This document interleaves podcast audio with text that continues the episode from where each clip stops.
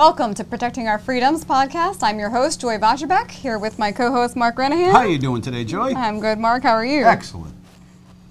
And today is the third in our four-part series, focusing on Cuba from the 1950s to the present. And we have with us a special guest, Jim Goldman, retired ICE director. And Jim's going to talk to us a little about Cuba and the Elian Gonzalez story. Yes, and you can support us by following us on Facebook. You can follow us on YouTube and Rumble, and you can donate to us at www.ascf.us. And of course, we are on Podbean and all podcasting scenarios. So today we are going with part three of our Cuba series. Our first two guests were incredible doctors and authors both Cubans who immigrated here to the United States after the crisis that happened there. But today we have with us a former special agent with the INS and then the director of the Miami ICE Field. He is currently a private investigator here in Southern Florida, Mr. Jim Goldman. Jim, how are you? I'm great, uh, Mark and Joy. Good afternoon. Good, and thank you for. We, we had a little technical difficulty, so we're on take two here. But uh, Jim, we wanted to get right into it. Um, I wanted to discuss with you basically a quick bio of yourself. I know that you uh, were born and raised in Boston, and uh, I think you served in the Air Force, and then you got involved with the INS. Is that correct? That is correct. Um, I was accepted for a position with the INS back in 1978 when I entered on duty into the United States Border Patrol and I served in the Chula Vista sector of the U.S. Border Patrol. And at some point throughout my career, I gravitated toward our investigations division and was subsequently transferred uh, to various cities throughout the United States, to include New York and Boston and Washington, D.C., and ultimately ended up as uh, the head of investigations in Miami, to which that position evolved into a newly formed agency known as ICE.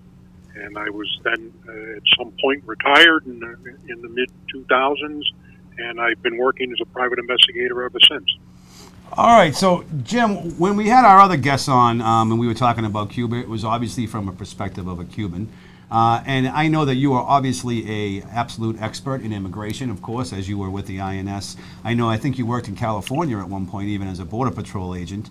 And now, of course, as you retired as a PI, I know you have a group of guys you work with, all of who are uh, law enforcement's um, absolute all stars from what I was reading. But mm-hmm. I was just curious about your take. I know we talked offline a little bit about Cuba and the immigration issues that came with it.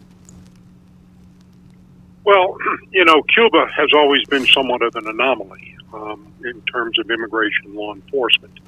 Uh, there are there are policies. There have been policies and protocols and certainly laws that apply only to, to Cubans in regard to immigration law enforcement. Um, you know, the close proximity between the geographical United States, specifically Florida and the island of Cuba, it, it, it's, a, it's a small, you know, 90 mile run, and uh, it certainly inspires a lot of maritime smuggling. Um, there's no there's no secret about the fact that Cubans do come here unlawfully. They're smuggled by smugglers, which really is a cottage industry. Very, there are a lot of people uh, in the Miami metropolitan area that are actively engaged in what we used to call alien smuggling. Now they call it human trafficking. Um, but I'll continue to refer to it as alien smuggling, uh, where people are paying money to be put into boats that are unsafe or some type of watercraft that are unsafe uh, to make that treacherous run to hit the mainland. Um, during the wet foot, dry foot policy, uh, once you touched foot on continental United States, uh, you were basically untouchable by uh, immigration law enforcement, and you were on the fast track uh, through the Cuban Readjustment Act to becoming a permanent resident and at some point a United States citizen. Uh, that only applied to Cuban citizens. This did not apply to any other uh, nationality being smuggled in or entering the United States unlawfully. Um, very seldom were Cubans ever removed from the United States, going back to um, the Mariel boat lift. Uh, even Cubans that had uh, criminal convictions, people that we classified as aggravated felons or criminal aliens, uh, people that were convicted of serious crimes, very seldom were ever removed back to Cuba. So, as opposed to other countries, say in the Caribbean, Haiti, or Jamaica, uh, all of those people, when they enter this country illegally or they're convicted of crimes in this country that make them deportable, it's a much different treatment. They get removed, they get detained, they get held. Cubans never did. So it's a tremendous inspiration to come here. And uh, in doing so, you take tremendous risk. And the Elian Gonzalez disaster, uh, losing his mother and so forth, is a perfect example of just how dangerous maritime smuggling can be. No, Yeah, Jim. thanks, for- Jim. oh, I'm sorry. But, I was going to actually ask you what your take was on the Elian Gonzalez story um, as you were involved in this. Well, you know, first of all, it, it began, um, as, as I pointed out, as a maritime smuggling event. Leon and his mother and others uh, at some point boarded um, some type of seagoing vessel, and uh, the vessel didn't quite make it. And uh, as the story goes, Elian, you know, was found floating in an inner tube, and his mother drowned during the disaster. So uh, there's a typical example of a of a Cuban maritime alien smuggling event that turned into tragedy. Okay, so now you have a child, six years old at the time, who, you know, is then brought to shore for obvious safety reasons, for medical treatment and so forth, and was then turned over to, uh, you know, the closest family relatives they could find in the Miami area. And that's what sparked the whole event that, you know, led up months later to what we think of as a kind of a dramatic rescue and recovery effort. Because you know all all diplomatic efforts and all discussions and all meetings and all high level people attempting to make decisions failed. So it fell in the lap of American law enforcement. And you know we had no choice but to put together a rescue and recovery operation and obtain a search warrant we did Now, can I ask you something? So, from your previous, what you were talking about, the law that if they set foot on American soil, Cubans, they are basically, they don't have to leave, they can stay. So, would that have applied to Elian Gonzalez? Well, certainly Elian Gonzalez, uh, you know, as a six-year-old child, uh, is not capable, uh, nor is it recognized under the eyes of the law, of being able to make up his own decisions. Okay. In the case of Elian Gonzalez, uh, he had a living biological father, uh, as we know, who came to the United States as a guest of the United States in an effort to reclaim his child and bring his child back to, to Cuba. Um, if the Gonzaleses wanted to have stayed in the United States, they could have. They opted not to. Okay. Uh, Mr. Gonzalez made those decisions for his six-year-old child. Okay. Understandable, yes.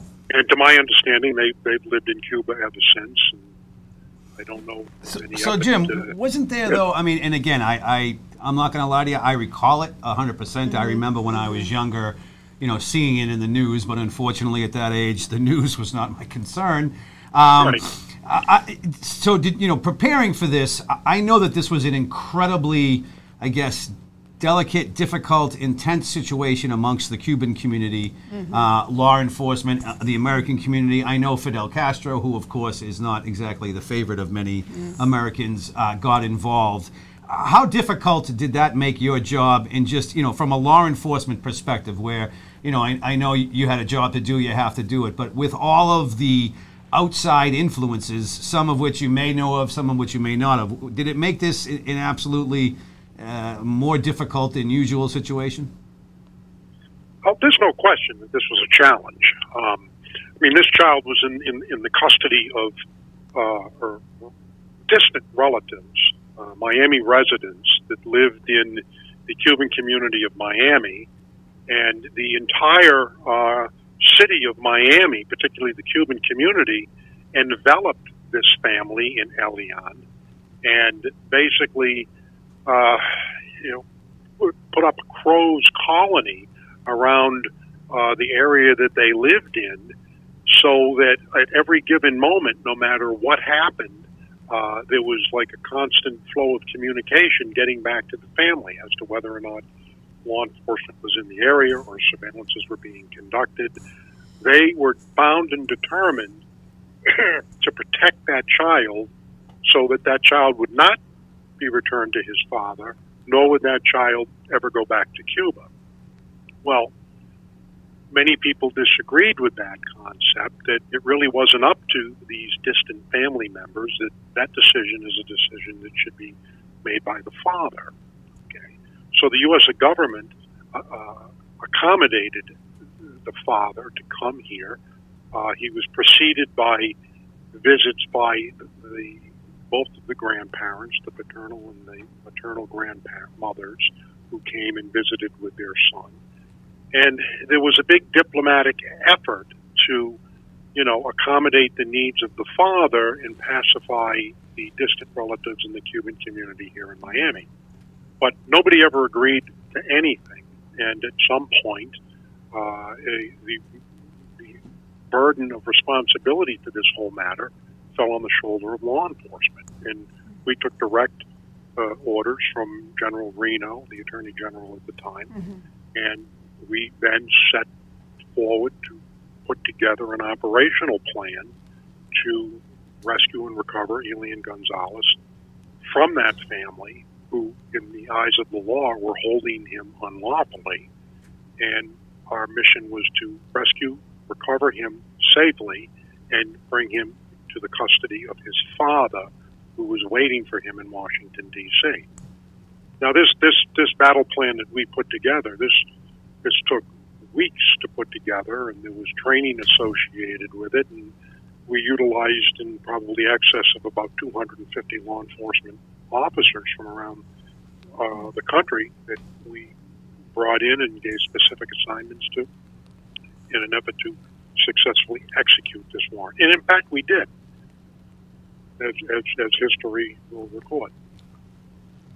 Well, I, I, can't help but think, not to interrupt you, but um, so just to kind of for the viewers at home, one of the main reason, I guess, why the Cuban community, and we haven't brought this up yet, did not want Elian returned is, of course, because Fidel Castro mm-hmm. and the communists are in charge of Cuba, and you know those that have escaped there or who, who has suffered his persecution were basically saying, I mean, the argument was, I guess, on one side, you can't send them back there. It's the, you know, the commies are there. And the other side, well, it's his dad is there.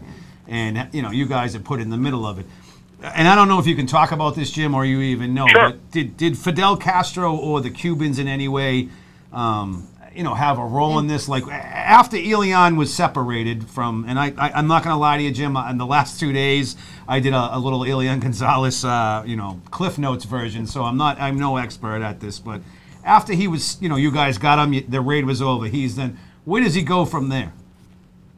Well, uh, for, for first and foremost, okay, um, I've always said, and I will always stand behind the comment that it really is up to the father. The child was six years old. He has a biological father that loved him dearly and wanted his son. I think that trumps pretty much everything. Uh, what the Cuban community wanted, what the distant relatives wanted, um, what anybody wanted. Uh, the most important thing was that the father was entitled to have his son back. I would want my son back right. under those circumstances. Um, having said that, after this thing percolated to the point that it did, um, I really, it really became quite a circus. You were talking about thousands of people that were present uh, in and around the, the property where the child was being held. Um, guard forces and co-opting, you know, uh, municipal employees to, you know, it was really a challenge. So operationally speaking, yes, it was a challenge. Okay, did we succeed? Uh, yes, we did. Uh, we took that child. Uh, we executed a federal search warrant. Um, we had to fight through hordes of rioters. Yes, there was a deployment of chemical sprays, and yes, there was some level of uh, violence in an effort to get that child out of the house. I mean, they wouldn't open the doors, and while uh, hundreds and thousands of people were rioting outside, we had to breach the doors and everything else. Uh, we took that child uh, as our operational plan described um, to uh, a helicopter pad uh, not far from the site where we had helicopters set up, and we boarded the helicopters with the child, and we flew him to Homestead Air Force Base via chopper. We put him through a triage to make sure he was okay and was physically fit. And um, after the medical exam, we put him on a Learjet, and we flew him directly by Learjet from Homestead Air Force Base to Washington, D.C., where we were met by the Attorney General and others, and we handed him over. I personally handed him over to his father, where they had their reunion. And I've been asked a million times, uh, how did that reunion go? Well, I can tell you that the father came onto the Learjet. He embraced his child. They both broke down into tears. Uh, they wouldn't let each other go, and um, so nobody could ever convince me that that was staged by anybody's government. Uh, it was a for real reunion. And has has there been people who have claimed it was staged? Well, I think there's been uh, a million and one theories associated with this case, uh, and there's all kind of uh, you know uh, things that probably didn't get generated out into the public. A, a great example of that for you know Cuban intelligence officers were mixed uh, into some of the crowds, um, particularly when the grandmothers came into Tamiami Airport. There were Cuban intelligence officers that were in that crowd when the grand- grandparents showed up. And um, in reality, uh, we actually had one of our high level INS employees by the name of Mariano Faget, who was actually co opted by Cuban intelligence during the Elian Gonzalez, during this whole process, was actually co opted, recruited by Cuban intelligence, and we, along with the FBI, arrested and convicted him of espionage. Wow. Okay? And he was being handled by the very Cuban intelligence officers that, you know, were interacting in the Elian Gonzalez crowds. So there's all kind of uh, twists and turns to the Elian Gonzalez saga. Okay. Uh, I guess that answers kind of the question I was going to propose as speculation. But do you think the Miami community were seeing this as yes, I totally believe you that um, the father wanted his son back, absolutely. But they think the community in Miami saw it more as Castro's behind this, trying to pull them both back home. I, you know, I, I that's a tough one. I mean, I don't know what he was behind. Um, he would have had to have sent Mr. Gonzalez and Elian Gonzalez to acting school hmm. uh, for their performance on that Learjet when we handed the child over to his father. Um, I, I don't know that any of them had any training in, in being actors. I, I, I personally truly believe that the father wanted his son back and that the son was frightened and wanted his father, which would mm-hmm. natural at six years old. Oh, yeah. Geez, he just lost his mother in right. a tragedy, and uh, he was living with relatives that he didn't know. He was being sheltered, um, you know, uh, like the Hope Diamond. You couldn't, nobody could mm-hmm. see him. Even during surveillance efforts, you know, during the last week, he never he never surfaced. We had concern that maybe he was secreted, uh, you know, secretly taken out of the house or hidden. We we were concerned about his welfare at some point. I don't believe that these people were really qualified to, you know, put the umbrella over him that they were doing, particularly when there were known criminals in their in their inner circle. Mm. There were people that were armed in their inner circle. I just didn't. I never felt as though it was a safe environment for a six-year-old child, and I can say that as a parent and as an agent. Okay, thank you.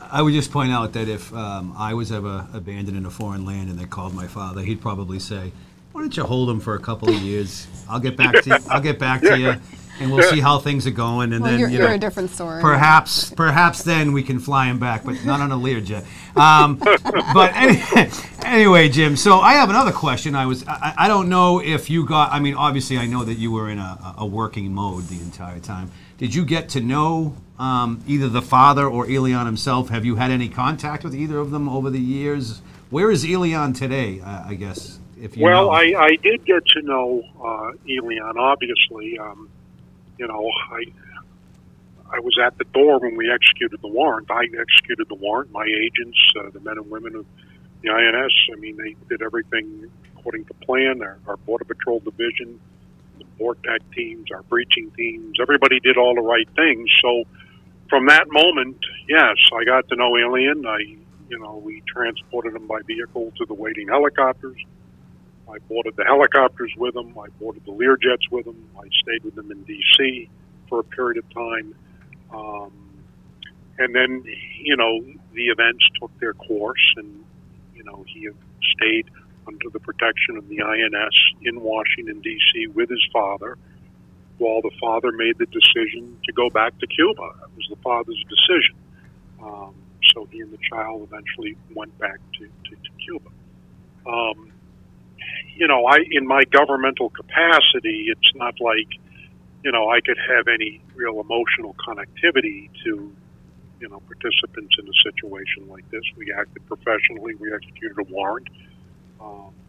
That's actually a question I have. Was um, was the father told like you and Elian can stay in the U.S. if you like, and would have Castro have allowed that, or was that? Well, I first of all, uh, Castro would not have had any say over that. Uh, uh, it's my understanding. Now, now, now we're entering into you know a non-law enforcement realm. I, I'm out of the picture at this point, and people in Washington D.C. are making decisions. The Attorney General and the Commissioner of the INS, Doris Meissner. Everybody, you know, is making these grand decisions, and uh, you know the decision was made based upon Mr. Gonzalez's request. They wanted to go home. My understanding was very clear at the time that had they wanted to stay in the United States, they could have. Don't forget, wet foot, dry foot policy, Cuban Readjustment Right, Act. right. They would have been more than entitled to have stayed in the United States. They opted not to. Okay, they went back to Cuba. Um, you know, Elian is, uh, my math is correct. He's like 28 years old now. Uh, actually, uh, you know, uh, to my knowledge, he's never attempted to, you know, enter the country illegally to come back here and live here. Now, a couple of years back, um, we did have some connection because they, uh, the Gonzaleses, were going to come to the United States for a visit, and uh, we were. I was interviewed by some news outlets, and I had said, "Geez, you know, if they do come to the U.S., you know, I'd be more than happy to meet with them. I would love to see Elian as an adult, see his father again, etc." That never materialized. So, to my knowledge, he's never been back since he left. Interesting. Interesting. interesting. All right. Well, Jim, let's fast forward to today. And today, you know, right now, um, there are some protests in Cuba, but also immigration is a kind of a challenge. Um, I know you're out of the, the immigration game and you're now working as a, a private eye, but what, what is your take now on, on the, uh, I guess, the difficulties facing the, the agents that are working on immigration? Is, is it the same from when you were doing it, or do you think it's harder, or? Well, I, you know, you know, when you say an expert in immigration, I mean, uh, immigration changes like every 24 hours. It's, uh, you know, the laws change, the policies change, the protocols change. Um, you know, the Border Patrol station I started in in 1978 in San Diego in the Chula Vista sector it was the Campo station. I think there were like 25 agents there, and 24 7, we covered about 125 miles of U.S. Mexican border on patrol. You'd be lucky if you had two guys on a shift. Um, I think that same station today has like 600 agents, okay, and half the area of responsibility. So I, I don't know if that means they're making more apprehensions or they're uh, preventing apprehensions. Um, I, it's really hard to say, but it doesn't appear like anybody's getting detained. Um, there was some, at least in my day, a particularly, say, for example, in the investigations division, there was some clarity. Um, alien smugglers were being prosecuted. People that were involved in document vending were being prosecuted. Aliens in possession of firearms were being prosecuted. Aliens convicted of serious felonies were being mandatorily detained and then removed from the United States. People were be- being detained. My understanding is now, uh, when these smuggling smuggling load comes in, that you know the aliens may or may not be uh, witnesses against the smugglers at some point, but they're usually after a short period of time they're released from uh, ICE custody and they're you know given notices to report to an immigration judge at some point, but they're just basically released into the street. I really don't know who's being detained. I don't. It's hard to even determine who's being detained on the border. I think a couple of thousand people showed up in Del Rio. Um, I, I I don't believe that they're all being detained. Um, where do you detain that many people? Um, probably all in the United States.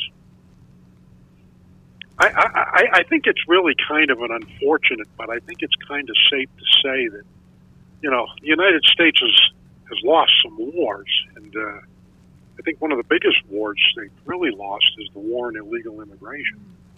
Uh, I think it's gotten a little out of control. Hey, Jim, is the uh, dry foot law still in effect for the Cubans? Excuse me? The dry, is it, I'm saying that correctly? Wet foot, dry wet foot? foot, dry foot. Wet foot, No, dry foot law? my under, my understanding is is that during the Obama administration, they did away with the wet foot, dry foot Okay. uh, provision, but the the Cuban Readjustment Act is still in in, in the process. This enables, uh, you know, uh, if a Cuban national enters a country unlawfully, um, you know, he's he's not automatically allowed to stay here because of the wet foot, dry foot policy. But you know, they're not going to detain him because he's an entry without inspection, presumably a non-criminal. Uh, they're not going to detain him. They're going to release him on his own recognizance with a hearing to, you know, a notice to appear before an immigration court or something. But then they just file uh, uh, under the Cuban Readjustment Act, and they're on the fast lane to becoming permanent residents. It- It's an exception. They, uh, an illegal alien entering the country from Cuba has it better than anybody. Okay, that doesn't apply to Haitians. That doesn't apply to Jamaicans or Mexicans or people from Central America. You know, they can apply for political asylum if they want, but it's not automatic. Um, the Cuban Readjustment Act is pretty much automatic. I didn't know that. That's I didn't either. And, and you think, is that, is that, in your opinion, I guess, is that due to the communist regime in Cuba? Well, you know, this is like the last theater in the Cold War.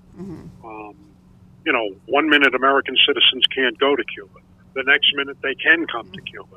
Uh, I, I, you know, you have to get special permission. You can only go if it pertains to education or church or, you know, uh, there's all kind of provisions that allow for American citizens to go to Cuba. Of course, every American citizen that ever wanted to go to Cuba goes. They either go through the Bahamas or they say they're going for some religious, uh, you know, exploration or something. So people go. I mean, people are spending money. And I don't think I have a friend that hasn't been to Cuba. Uh, everybody goes to Cuba, but you're not allowed to. But everybody does. Okay, um, because there's a million and one ways to circumvent, you know, the provision that says you can't go to Cuba. Um, I, I, you know, I, everybody has their own opinion. There's, there's a, you know, a number of different opinions of what they should do about this. Uh, they don't want trade. You know, the Cuban community doesn't want trade with Cuba, and as a result of it, the you know the Cuban community suffers in Cuba. Uh, then they come here at great peril to themselves, uh, and that supports this cottage industry of maritime alien smuggling. Uh, it's a multi-billion dollar industry. It's like the drug industry. The only difference is when you get caught with cocaine, it's a serious offense. Uh, when you get caught with a boatload of Cuban illegal aliens, it's really all not that serious because you're going to prosecute someone for smuggling, but the contraband is fine. The, the aliens can stay here. They're going to get green cards. You follow me? It kind of defies logic. Hmm. I mean, what Cuban wouldn't want to risk coming here because he's automatically going to be allowed to stay, and what alien smuggler wouldn't want to smuggle Cubans because the prosecutorial appeal is so minimal, uh, unless of course you know there's a death or some you know other circumstance associated with it where you know the penalties Wow, get a little is- higher. But you're basically smuggling a contraband that eventually becomes legal. It just it, it really does defy logic. Interesting. I I. I didn't know any of this. I didn't well, Jim, we're coming to the end of our half hour, but I can't let you go without, of course, mentioning what you do now, as of course we love to give a plug to our guests. So for those of you who are listening, uh, James, who goes by Jim, James D. Goldman and Associates. They are a licensed full-service private investigation agency. They're in Weston, Florida. They have an, an incredible team, uh, former law enforcement. You have to go to the website, which is www.jamesdgoldman.com. Take a look at the bios of his staff, and I assure you, any private investigative services you need will be met to the fullest. You can give James a call, and I can't believe I already lost the number, but we're going to post it at 954 384 2477, or you can send them an email at miamijdg at AOL.com. Once again, Jim was gracious enough to join us today. He is a former INS agent who then became the head of the Miami ICE office and led the raid on Elian Gonzalez's house, which of course was a very controversial subject at the time uh, in relation to Cuba. So, Jim, I want to thank you so, so much. I'll definitely talk to you offline about some of the stuff we chatted about earlier, and I can't thank you enough for coming on the show. Yes, thank you, Jim, and thank you for your service. It was my trouble, Mark and Joy, and uh, I look forward to speaking with you both again. Absolutely, and I, and I, I hope you get up to Boston soon for some lovely chowder, Jim. I miss that clam chowder. I tell you, it's delicious. Well, Joy, you want to take us out? Yes, I will. Thank you to our listeners. And if you missed any of this podcast or our previous ones on Cuba or others, you can always go to YouTube or Rumble, type in American Security Council Foundation. Please subscribe to our channel and comment. So you can also go to our website at www.ascf.us. Thank you again for joining us. Join us again next time as we bring you the stories on protecting our freedoms. Thanks a lot, Jim. Bye now. Thanks, Jim. Take it easy, brother. Bye.